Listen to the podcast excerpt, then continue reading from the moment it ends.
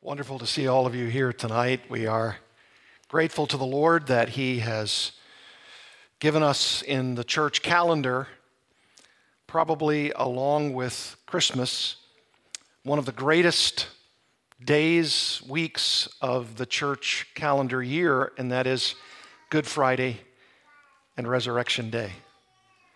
We are grateful that the Lord has gathered us together. And as I pondered what I might bring to us by way of preparation for the Lord's Supper, I thought that there would be an opportunity for us to talk, of course, about the cross of Jesus. And the way I want to speak of the cross of Jesus tonight, this being, of course, Good Friday, which is why the church commemorates the idea of the death of the Son of God on that Good Friday, there is a sense in which, of course, all of us benefit. If you're a believer in Jesus Christ, if you believe that Jesus died for your sins, that you acknowledge that you are a sinner, that I am lost without Christ, I'm lost in my sin, you know that this Friday evening, each year that it comes around, is an opportunity not just to celebrate the Lord's Supper, communion, but also to meditate upon the cross of Jesus. And tonight I want us to meditate upon the cross of Jesus in this sense. The cross of Jesus is certainly something for which we as believers rejoice in because it is our salvation.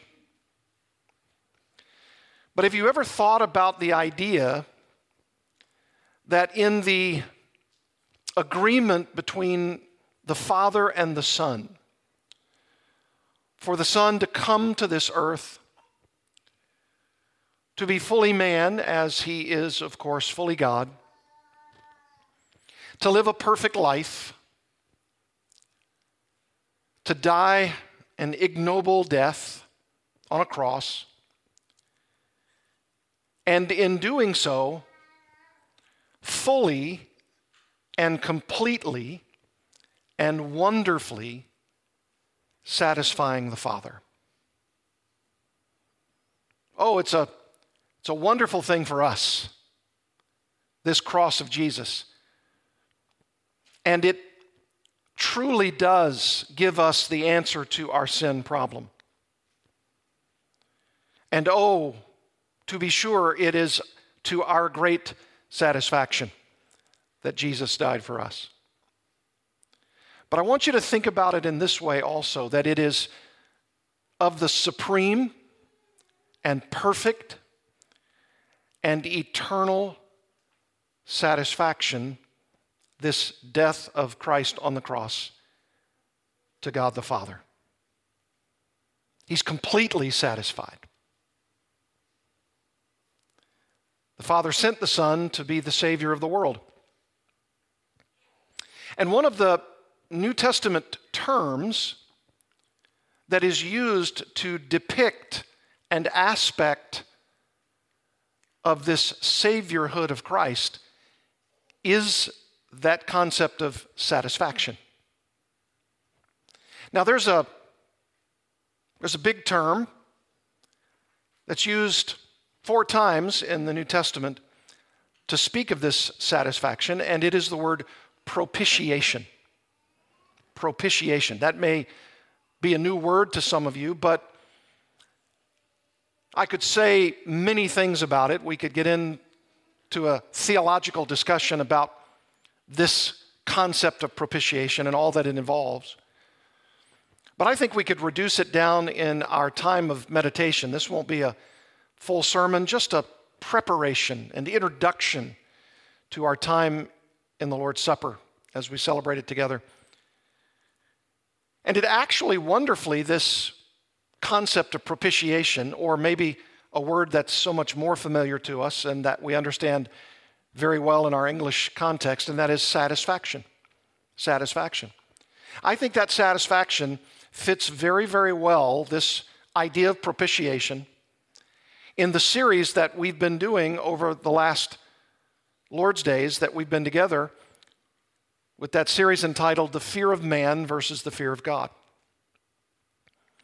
As I was going through some of these texts that speak of the fear of man versus the fear of God, I noticed in four of those texts, when the idea of fear is being talked about, that somewhere lurking, lingering in the greater context of those four places where the fear of God or the fear of man is being discussed, that the word propitiation is being used. You want to see where they are? Turn in your Bibles to Romans chapter 3. Romans chapter 3.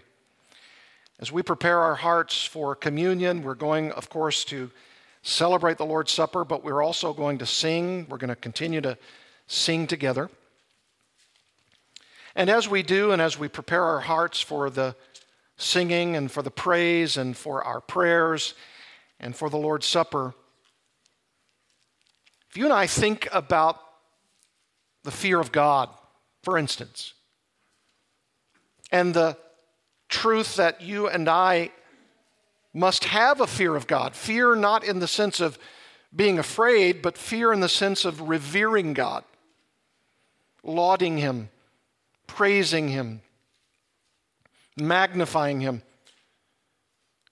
Romans 3 is one of those texts that I showed you in that series. And if you remember in Romans 3 9, the Bible says, What then? Are we Jews any better off? That is, better off than the Gentiles? Paul says, no, not at all. For we have already charged that all, both Jews and Greeks, are under sin. As it is written, none is righteous, no, not one. No one understands, no one seeks for God. All have turned aside. Together they have become worthless. No one does good, not even one. Paul says about humanity their throat is an open grave. They use their tongues to deceive. The venom of asps or snakes is under their lips. Their mouth is full of curses and bitterness. Their feet are swift to shed blood. In their paths are ruin and misery, and the way of peace they have not known. And then this concluding statement, as shocking and as important as it is, Romans 3:18 says, "There is no fear of God before their eyes." There's no fear of God before the eyes of all men and all women in the world. We come out of the womb and we perfect the art, if we may say so, of revering ourselves, lauding ourselves. You say, Well, I don't do that. I don't worship myself. Well, if we probably were honest and we looked in our hearts and if we were injured by someone verbally or in some other way, or if something that we desperately want doesn't come our way, if we are discouraged that our needs aren't being met, or so we think, and on and on the list goes. All of those things, when they don't come to us, are because we want to be in charge and we want all of our needs met. And we believe, in one sense, that we even if we would try to suppress the truth, want to be the center of our own universe. It's the truth of what happens in the world because we're born into sin. And Paul elicits in verses 11 to 18 the very truth of it. Ending with that statement there is no fear of God before their eyes, there is no revere of God before their eyes. Now, you remember that when we studied this passage, I read that very statement there is no fear of God before their eyes. And sure enough, lurking right there, very close at hand to the idea of people not revering God, is the solution to revere Him, to honor Him to glorify Him. What is that solution? Look at what it says in verse 21. But now the righteousness of God has been manifested apart from the law, although the law and the prophets bear witness to it. The righteousness of God, that is God's rightness, God's rightness in terms of his character, and God's rightness when he condemns sinners. The righteousness of God, and notice it says, through faith in Jesus Christ for all who believe. You and I are given, gifted, the righteousness of God through faith in Jesus Christ. For everyone who believes, for everyone who puts their trust, their confidence, their whole life, their whole world, all of their expectations, yes, even their satisfactions in Jesus Christ through faith, by faith, the righteousness of God comes to us. He goes on to say, does Paul, for there is no distinction. There's no distinction between Jew and Gentile, for all have sinned. Everybody in the world, everybody coming out of the womb, everyone. And, and they live and grow and become adults sinning. For all have sinned and fall short of the glory of God. There's not one single person, save Jesus himself, who could ever maintain the idea, let alone the boast, that they've never sinned.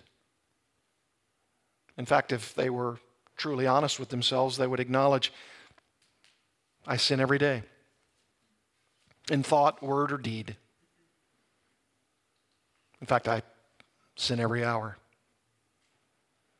And on especially bad days, I sin just about every minute. Thought, word, or deed. All have sinned and fall short of the glory of God. But for those who, through faith in Jesus Christ, the believers, verse 24 says, we're justified by his grace as a gift. We don't earn it, we don't merit it, we don't deserve it and it is gifted to us, this grace of justification, the Bible says here in verse 24, through the redemption that is in Christ Jesus. Now, that's a grand word there, redemption, buying us back from the marketplace of sin. Oh, but as I said, lurking in the shadows of this idea of there is no fear of God before their eyes romans 3.18 verse 25 shows us whom god put forward this jesus this redemption that is in christ jesus whom god put forward as a propitiation by his blood now that's a big word there's a lot of theological freight to that word but you could boil it all down to this god put christ forward to us showing him to all who believe, all who would believe, all who would place their faith in him, that God gave you Christ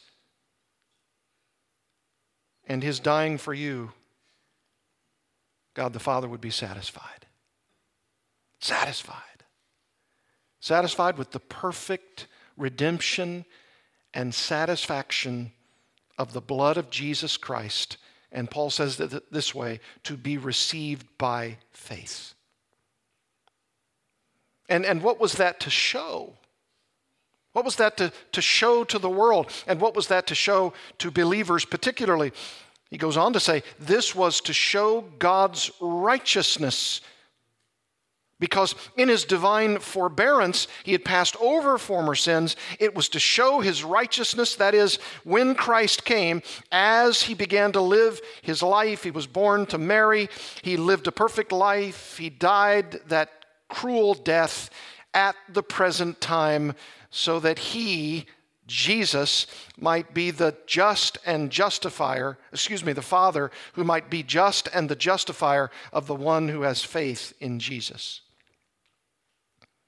God could justly give you and me the satisfaction of his son because there was a requirement for the son to live in perfect obedience to the law of God, which he did, and the son giving up his life in violent sacrificial death, which he did, so that you and I could be satisfied when we place our faith in Christ that we're on our way to heaven and that God the Father Himself would be satisfied because atonement has been made. That's why we celebrate communion. That's why we take the Lord's Supper.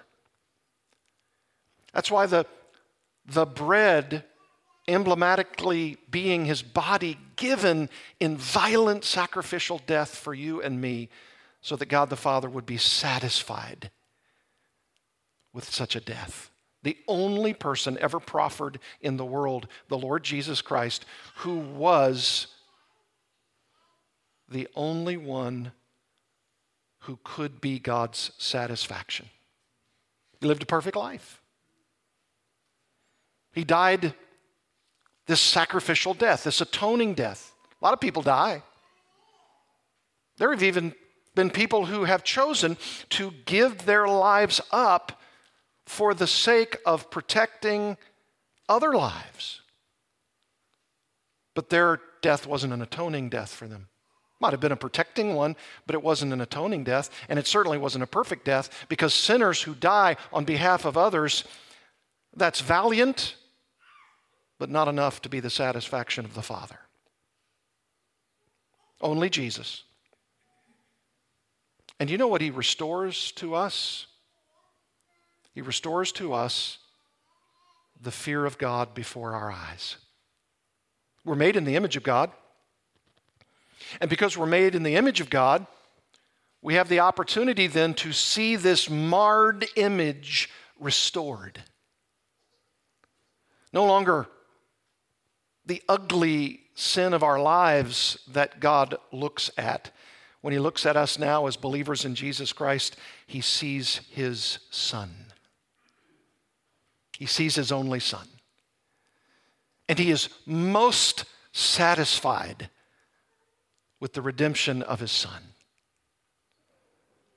Now, I'm so grateful, and I know you are too. If you're a believer in Jesus Christ, you want God the Father to look upon Christ and his redemption of you and me because we don't want the Father looking at us. There's nothing inherent within us. There's nothing noteworthy within us. There's no, nothing redemptive within us.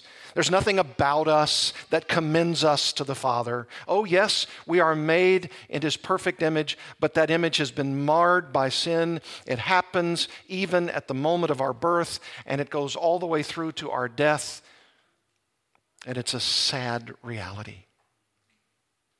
No wonder the plan of the Father to restore the fear of God before the eyes of multiplied millions is when Jesus Christ died on that cross as a satisfaction.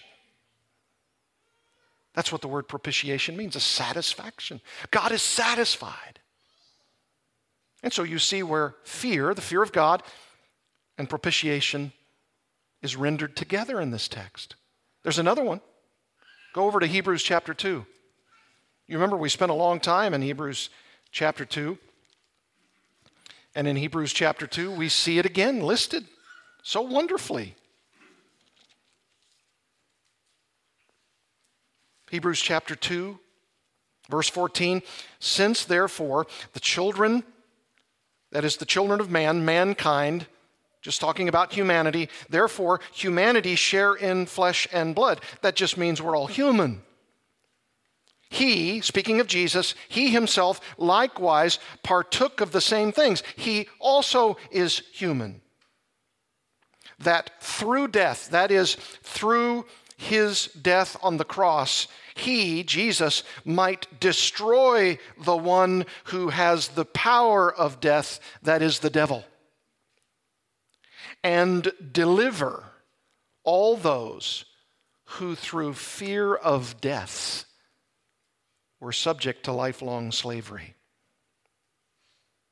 So, Bible tells us here very clearly that one of the works of the Son is to come to this earth, take on humanity, partake as the children of men, flesh and blood, so that as a man he might die in order to destroy the one who has the power of death. And as I mentioned to you, he is the one who comes to destroy the destroyer. Satan's all about destruction, murder, lies, vehemence, disorder, corruption. That's his stock in trade. That's what he's all about. And the Son of God came to deliver all those who, through fear of death, were subject to lifelong slavery. And, and who is this? Who is this who has, through their fear of death, been subject to lifelong slavery? I tell you, it's every man, woman, and child in the world. That's the whole point of this passage. Everybody's in fear of death. Instead of the fear of God being before their eyes, they know nothing except the fear of death, and it has subjugated them to lifelong slavery to such fear. But there's an answer. Verse 16 For surely it is not angels that he helps. No, Jesus helps us, the others who are flesh and blood, and he helps particularly, it says here, the offspring of Abraham. Who is that? It's not just Jews who believe in their Messiah, it's both Jews and Gentiles who've placed their faith in Messiah. Both Jew and Gentile. He helps. Well, how does he help them? Verse 17. Therefore, he had to be made like his brothers. That's another way of saying he had to become human, just like they, in every respect, it says, so that he might become a merciful and faithful high priest in the service of God to make what? What does it say? Propitiation, satisfaction for the sins of the people. Yes, the ugly truth is that we fear man, we fear death. There is no fear of God before our eyes. As unbelievers, we are all lost in the slavery, the subjected slavery of death all our life long by the one who holds us in the power of death, that is the devil. And Jesus comes along to destroy the destroy, destroyer and to make satisfaction for the sins of the people. What people? The offspring of Abraham. That's very clear. He helps the offspring of Abraham. How does he help them? He becomes their merciful and faithful high priest in the service to God to make satisfaction for their sins. And he himself has suffered when tempted, yet he is able to help those who are being tempted. What a Savior!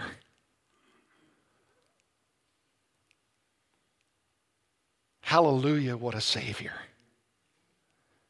This is, this is a Savior who left the glories of heaven so that he might come and be a man among men who would die that violent sacrificial death. And through his perfect obedience, become the great merciful high priest who, when he was tempted, never sinned, lived that perfect life so that he is able to help those who are being tempted. And those who are being tempted, everyone in this room everyone in the world, tempted and falling every day to such temptation. It's like the person once said, I think I can withstand anything except temptation, of course. Oh, we think we can. We think we can forestall multitudes of sins. And perhaps by the grace of God, we don't do all that we could do in our flesh. But that's not because of our effort. It's because of God and His grace and His kindness. And what He's done is that He's made a satisfaction for those who've been in lifelong bondage. There's another passage, 1 John chapter 3. And 1 John chapter 3, if you don't have any issue with the, the chapter and verses that are not in the original, then you go back to chapter 2 and you find out that propitiation is being used here, and it's tied in in this book to the idea of the fear of punishment. Look at chapter 2. My little children, chapter 2, verse 1 I am writing these things to you so that you may not sin. That is, that you may not sin in the habitual sense, in the patterned sense, in the very constitution of your life. Uh, these children that he's referring to are spiritual children, they're believers, they're Christians. And he says, I'm writing to you that you may not sin. But if anyone does sin, and of course, even Christians, those who know Christ, those who are genuinely saved, we are still going to sin. And when we do, we have an advocate with the Father. And who is he? Jesus Christ the righteous. And then he tells us in verse 2 He is the propitiation for our sins, He is the satisfaction. For all the sins that we have ever committed and are committing and will commit, we have an advocate with the Father, Jesus Christ the righteous. And He's not just our satisfaction for our sins, He's also the perfect satisfaction of the Father. The Father being completely satisfied with the life and cross work of Jesus the Christ. You and I know that because the scripture on a couple of different occasions in the New Testament says this, and God the Father spoke from heaven, and he says, This is my beloved Son, in whom I am what? Well pleased. He's, that is Jesus, the perfect satisfaction of the Father. Perfectly.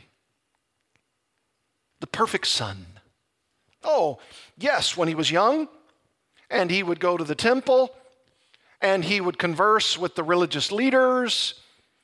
And Luke 2 42 and Luke 2:52 say that he continued as a young man to grow in wisdom and in stature and favor with God and man. Yes, he grew, but he was growing in his perfect knowledge and his growing as a young man into adulthood so that he could embark on his public ministry. So, through that growing and through that knowledge, he would, in fact, continue to see the ongoing plan and purpose of God. And he did. And he lived that perfect life and he died that violent death so that he could be the satisfaction for our sins. And not just for general sins, but for particular sins. And look at chapter 3, and I'll tell you one of those particular sins. This is, this is what's happening in chapter 3. It's talking about righteousness and unrighteousness, it's talking about love and hate, and it's talking about murder and those who would never murder in their heart or outwardly, these believers I, and by the way, he's got a much better voice than I do. Here's what it says 1 John 3 4. Everyone who makes a practice of sinning also practices lawlessness. Sin is lawlessness. You know that he appeared to take away sins, and in him there is no sin. No one who abides in him keeps on sinning. No one who keeps on sinning has either seen him or known him. Little children, again, talking about spiritual children, the, the children of God, believers in Christ, let no one deceive you. Whoever practices righteousness is righteous as he is righteous. And notice the contrast, verse 8 whoever makes a practice of sinning is of the devil For the devil has been sinning from the beginning.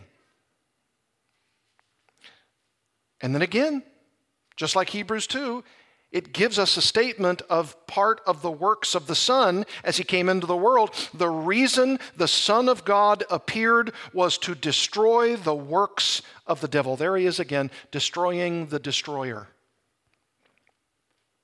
And in this case, what kind of works of the devil? Verse 9 No one born of God makes a practice of sinning, for God's seed abides in him, and he cannot keep on sinning because he's been born of God. You see, if you're a Christian, if you've been born of God, if you've been spiritually raised, and your faith in Christ has given you eternal life, verse 10 says, it's evident that you're righteous and it's evident that you are the children of God. And it's evident by its opposite, who are the children of the devil. Verse 10 goes on to say, Whoever does not practice righteousness is not of God, nor is the one who does not love his brother. Do you see the practical outworking of this? And of course, it even mentions in verse 12 Cain, who was of the evil one and murdered his brother. Yes, this is, this is what we've been talking about in this series. This is, this is the fear of man versus the fear of God. Cain feared man, he revered himself. And the true believer, like Abel, his brother, whom he slew, was righteous. He loved God. God gave him grace. He loved his brother, and his brother in return slew him because Cain was of the evil one. Isn't it so wonderful that this passage says in verse 16, By this we know love, that he, speaking of Jesus, laid down his life for us. You say, Well, I don't see propitiation there. Oh, it's in chapter 4. Look, look at verse 10. This whole preamble of Cain and his disobedience and his murderous hatred, and, and by contrast, Abel and his love and his righteousness. The only reason that Abel could be that way, the only reason that Abel was righteous and, and unlike his brother in every sense is because in 1 John 4:10 it says, "In this is love, not that we have loved God, but that he loved us." That means he took the initiative and he sent his son to be the propitiation for our sins. There it is again. You see these four passages? All of them talking about fear. Either the fear of man or rightly the fear of God. And here it is the fear of God, the love of God, the revering of God, the magnifying of God is our response because of the propitiation of the Son on our behalf.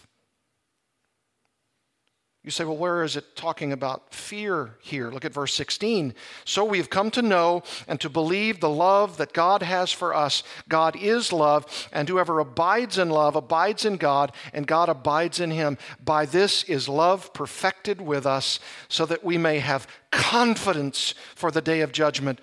Because as he is, so also are we in this world. There is no fear in love but perfect love casts out fear. And then he explains what fear he's referring to. For fear has to do with punishment. And whoever fears has not been perfected in love. We love because he first loved us. You know what he's saying? You can see this storyline through the Bible from Cain onwards. This is the, this is the fear of man. That's, that's Cain revering himself Proverbs 29 25, the fear of man brings a snare, a trap, but those who trust in the Lord savingly, those who come to faith in Jesus Christ, they're secure, they're safe. That's why even when Abel was slain by his brother, he was still safe. Though he died physically, he was safe in the arms of God. And that fear, fear of man, brings a fear of lifelong sub- subjugation to, to slavery, this, this slavery that, that so defeats us. What kind of slavery is that? The, the fear of death. And the fear of death then gives way, according to 1 John 4, to the fear of punishment upon death. You see how the destroyer wants to destroy us? He wants to, like the Bible says, uh, bring us to a place of revering ourselves, to have the fear or revere of man, which then, of course, brings us to the reality that we are subjected to lifelong slavery, this fear of death, and then we're subjected, of course, to the fear of what's going to happen to us when we die, which is the fear of punishment. And every place we see it, we see that there's a solution. And what is that solution? That we have our sins forgiven by the cross of Jesus Christ, who then satisfies the demand for divine justice by the Father, dying for sinners like us so that we don't have to fear man. We don't have to fear death. And we don't have to fear the punishment that comes upon death. I don't know about you. But I don't lay awake at night saying, I fear man and death and punishment. And the reason why is because Jesus Christ has satisfied the demands of divine justice by living a perfect life and dying an atoning death, so that not only am I forgiven and I see all of this fear dispelled but chiefly and more importantly than what I think is what God the Father thinks, and He was completely and wholly satisfied. Have you ever thought about that? That the atonement of Jesus Christ was not just so that you and I could be forgiven and get into heaven? Not only that Jesus would be the one who destroys the, the destroyer, the fear of man and the fear of death and the fear of punishment on death, all those things are true.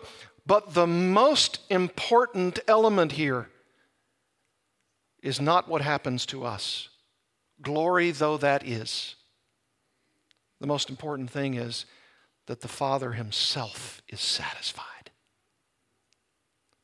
He has received the satisfaction brought by the Son so that he is appeased.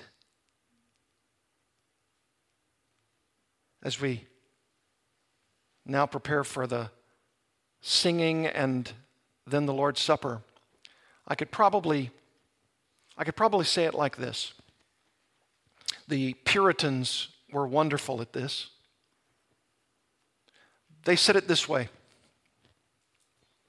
if the perfect life of Jesus Christ, his utter holiness without sin, and the atoning death of Christ, that violent sacrificial act in which he died on Calvary's tree, if in fact those things are true and real and they occurred and they did, then that means that the Father is perfectly and completely satisfied with his son in every way. And the Puritans would go on to say, now, if that's true, and it is, then let me ask you why isn't he the ultimate and perfect and regular and daily satisfaction for you? That's a great question. You know, we fill our minds and our hearts with a lot of things that we presume are very satisfying. Whether we're talking about money, sex, power, prestige, friends, adulation, or even things like, I just want some level of peace or joy or some accomplishment. I, I, I don't want a lot. I just want to be able to live each day of my life with some level of satisfaction. And sometimes that appears to be so fleeting. Sometimes I don't seem to get what I want. I, I don't seem to have what I'm presuming I need, and therefore my desires are not realized, and I'm discouraged. And it seems as though those things are so fleeting in this life, and I want it, and I want it so desperately. And if I don't have it, I become not only discouraged, but I become a demanding person for that which will give me all that I would want in the desires of my heart. Well, I submit to you that if Jesus Christ is the perfect satisfaction of the Father, then there is nothing in this world that could be anything other than the better sacrifice than that for us. The satisfying sacrifice of Jesus Christ, who gave his life for you and for me. That's what the Lord's Supper is all about the bread and the cup, the body and the blood. And if the Father is completely satisfied, nothing else to be done, no other way for the Son to have responded. He did everything perfectly. And the Father says, I am well pleased. Then why don't we find our satisfaction in the well pleasing Son? I mean, I ask myself that question today before standing up here before you. What is it about me that I don't find lasting and regular and habitual satisfaction in the Son who is so well pleasing to the Father that I have to look to any lesser pursuits? Prestige, power, money, the allurements of the world, the things that I think make me happy, the things that I presume would bring me joy. None of those things are ultimately satisfying. We know that. We, we know that intellectually. We say, if the Lord would just give me a child, if the Lord would just give me obedient children, if, if the Lord would just give me that job, if, if the Lord would just fulfill my desires for that friendship, if, if the Lord would just give me that, that monetary need that I have, if the Lord would just come to me and, and, and tell me that, that I'm doing a good work or, or that I'm what I need to be, and I find myself allured by the world and its temptations, and, and I find that I just don't seem to have the satisfaction that I otherwise should have and desperately desire. Well, look, my friends, if God the Father, the God of the universe, Yahweh God Himself, is perfectly pleased with the Son. Can I say that there's anything else but the Son that I'm pursuing that would please me? I don't think so. You know what that is? That's the destroyer doing more of his destructive work to try to make us think that there is something else in this world that is a greater satisfaction than the Son of God. It's a lie. It's a lie right out of the pit. There is no greater propitiation. And that's Christ in his redemptive sense. And there is no greater sanctification satisfaction for the believer than loving Jesus Christ and what he did on the cross for you and for me if that's the satisfaction of the Father, I think I too can be satisfied. Let's bow together in prayer. Father, this, this is the satisfaction that we're looking for. We don't, we don't have to look elsewhere. We don't have to look for satisfaction in people. We don't have to look for satisfaction in money. We don't have to look for satisfaction in worldly acquirements. We don't have to look for a house and a car. We don't have to look for great relationships where people are meeting all my needs. We don't have to look for children. We don't have to look for relationships of any kind. We don't have to look for the kinds of financial securities that would make us have ease in our lives. If those are the things that we're trying to have satisfy us to a greater degree than the satisfaction of the Son of God. Oh, Father, don't let me sin by seeing the satisfaction in any other thing than the Lord Jesus Christ, your own perfect satisfaction. If you're pleased with Him, may I be ultimately pleased with Him as well. Thank you, Father. May we sing to your glory. Amen.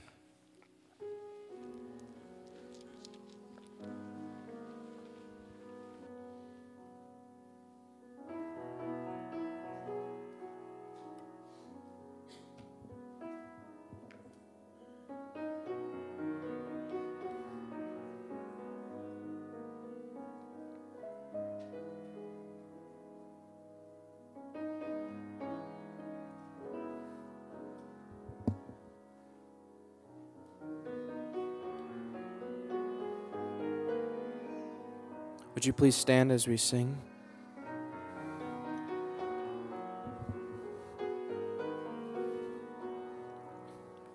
Turn your eyes upon Jesus.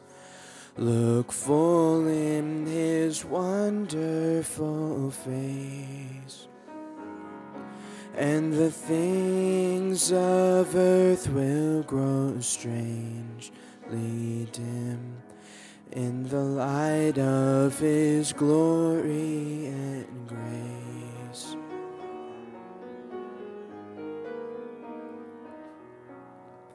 Turn your eyes to the hillside where justice and mercy embrace there the Son of God gave his life for us, and our measureless debt was erased. Jesus, to you we lift our eyes. Jesus, our glory and our prize.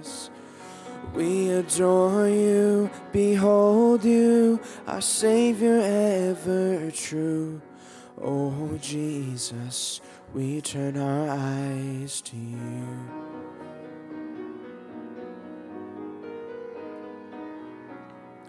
Turn your eyes to the morning and see Christ the lion awake. What a glorious dawn, fear of death is gone. For we carry his life in our veins. Jesus, to you we lift our eyes. Jesus, our glory and our prize. We adore you, behold you, our Savior ever true. Oh Jesus, we turn our eyes to you.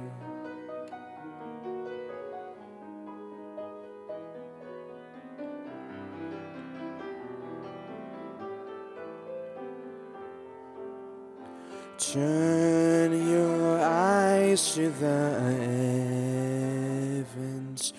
Our King will return for his own. Every knee will bow, every tongue will shout. All glory to Jesus alone. Jesus, to you we lift our eyes. Jesus, our glory and our prize. We adore you, behold you, our Savior ever true. Oh Jesus, we turn our eyes to you. Jesus, to you we lift our eyes. Jesus, our glory and our prize. We adore you, behold you, our Savior ever true. Oh Jesus, we turn our eyes to you. And oh Jesus, we turn our eyes to you.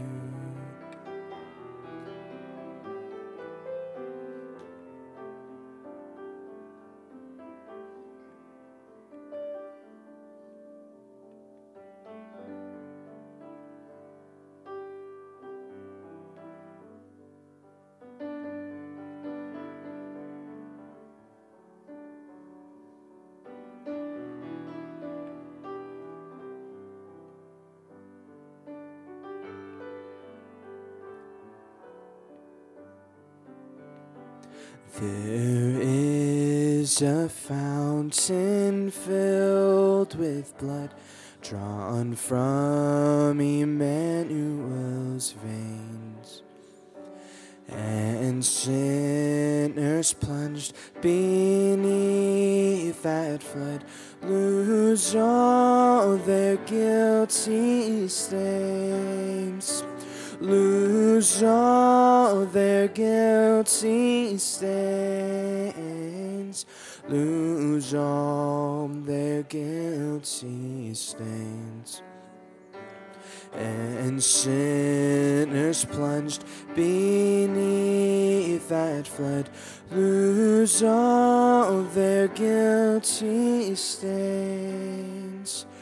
The dying thief rejoiced to see that fountain in his day. And there may I, and there may I, though vile as he, washed all my sins away. And washed all my sins away washed all my sins away.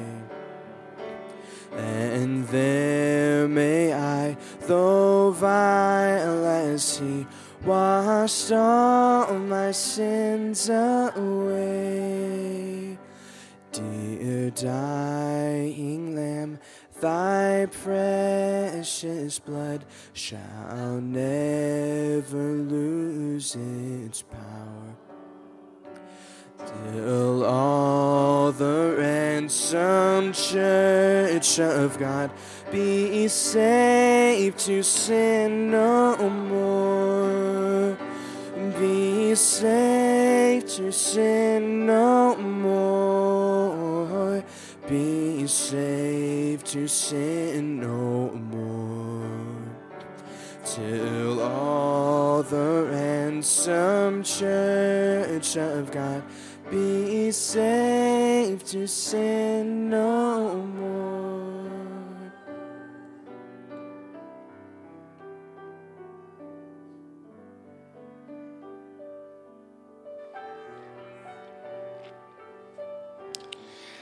You would take your seat and take these elements. If you have not taken communion this way in these uh, unprecedented times that we have, we have both the bread and the cup uh, safely and securely wrapped here for you. If you would take the top wrap and displace it, and you see the, the bread, the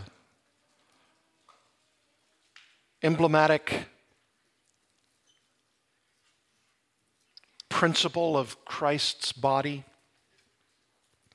You know, I was thinking about this satisfaction of the Father. And I was thinking about people maybe arguing with the Lord in their hearts. But Lord, I, I know you've given me this and I know you've given me that, but God, what about this? And I don't have that, and I desperately want it. I'm, I'm lonely. I need a companion. I need relationship, or I need a better job, or I need more money, or whatever the case may be. And if, in fact, the satisfaction of Christ on the cross by giving his body to be sacrificed for us is the full and complete satisfaction of the Father, doesn't Matthew 6 tell us, I'll meet all your other needs? Food, shelter, clothing, I'll meet all your needs.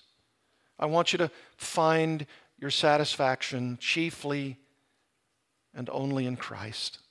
It reminded me of Psalm 73 25. Whom have I in heaven but you? And there is nothing on earth that I desire besides you. You know, if you say that to your Savior, both the way he lived his life as a pattern to follow for you and for me, even though we stumble and fall a million times. And if you see what he did on the cross as the full satisfaction and the well pleasing of the Father, wouldn't we assume then that all of our needs are going to be met? We're tempted to say, I suppose, I want that. I certainly need it. But I struggle because when I don't see it at my own beck and call, then maybe I doubt. Maybe I doubt the goodness of God. Maybe I doubt that He has all of my needs in tow. But if the Father says, I'm so satisfied with my Son, and in Romans 8 it says, If I have given the Son to you through His cross, will I not freely, along with Him, give you all other things. It's arguing from the greater to the lesser. If I've already given you the cross, if I've already given you full satisfaction of the payment for your sins and full and free forgiveness by grace, aren't you aren't you going to be content with lesser things? Your car, your job, your health, your friendships. Aren't you going to be content with those? You've already been given the greatest gift. See, that's why we celebrate the Lord's Supper. This is, this is the body, the Bible says, given to us. Not this, but what it emblematically represents. It's the body of Jesus Christ given for us, the greatest gift. And if so, and if you're a believer, you can partake of this with us right now. Let's do it together.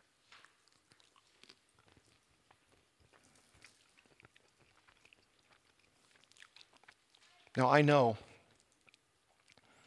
that what you just put in your mouth tastes like styrofoam. I'll just be the first to admit it publicly, which is another taste of what we hope will come in short order when we can participate in the Lord's Supper with real bread and real juice.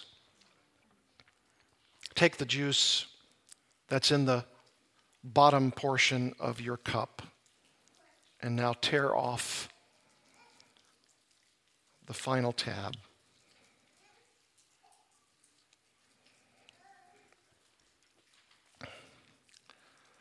When I said that the Son was the complete satisfaction of the Father, Do you know that in Colossians chapter 3,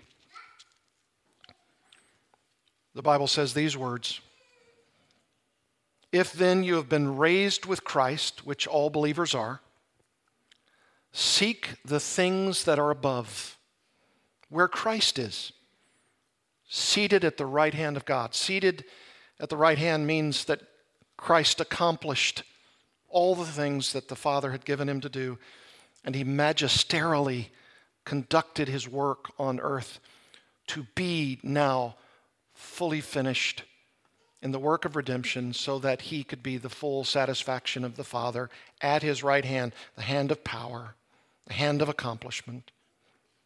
What are we to do with that? Verse 2 says, Set your minds on things that are above, not on things that are on earth. You know, every time we talk about the concept of, Yes, Lord, but I need but, but you see, you don't understand God. There's this problem.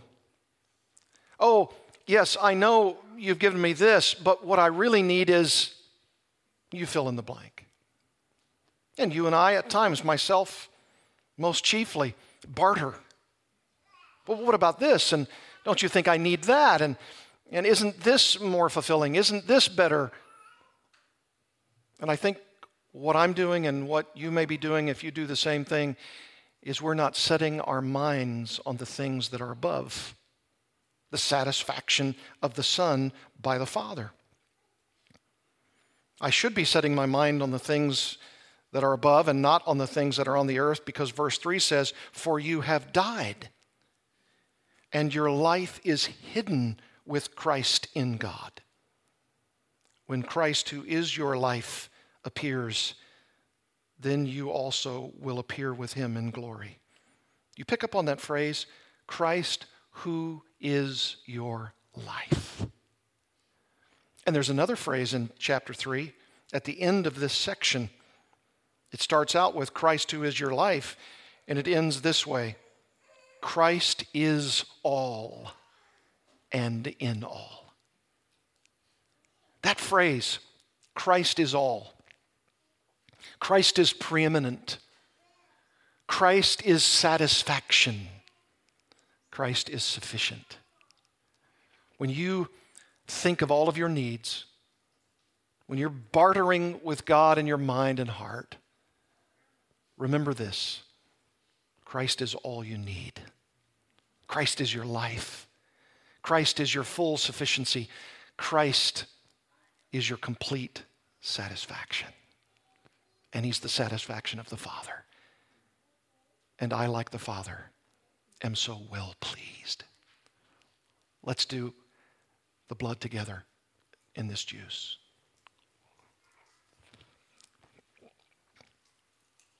Oh, Heavenly Father, this is the this is the emblematic nature of why we regularly celebrate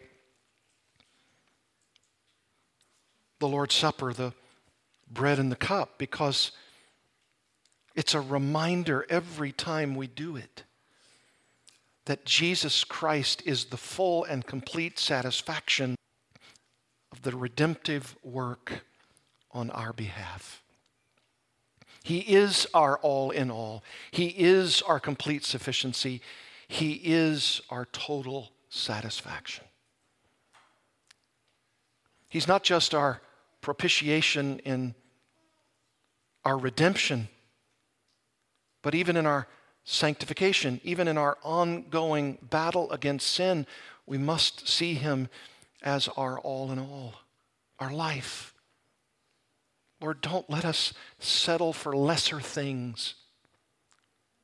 Don't let us pander after things that don't last, that aren't ultimately fulfilling and that will fade with the passing of this world. Let us be fully satisfied in Jesus Christ.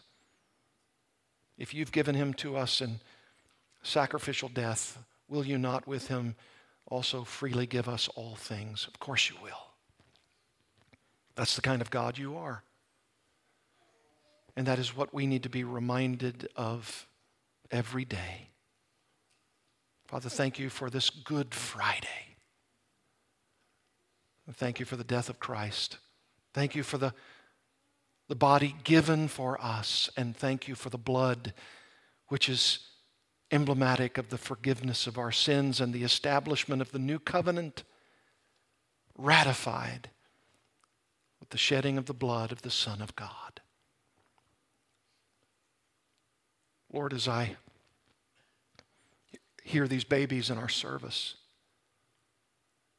it reminds me of the work that we must do for them to be fully satisfied in Christ. Oh Lord, may you not see them as they continue to grow, looking at their relatives and seeing our half hearted attempts of being satisfied with Christ. May they see the fullness of our satisfaction in Him. And may we be a light and a pattern so that they might see that we are as well pleased with Christ as you are, Heavenly Father. And may you be pleased to give us all that we need in the lesser things when we show you how satisfied in Christ we are. We thank you. We love you. We pray that you'd bring us back on the Lord's day so that we might celebrate the resurrection of Jesus, our Messiah. For we pray in his name. Amen.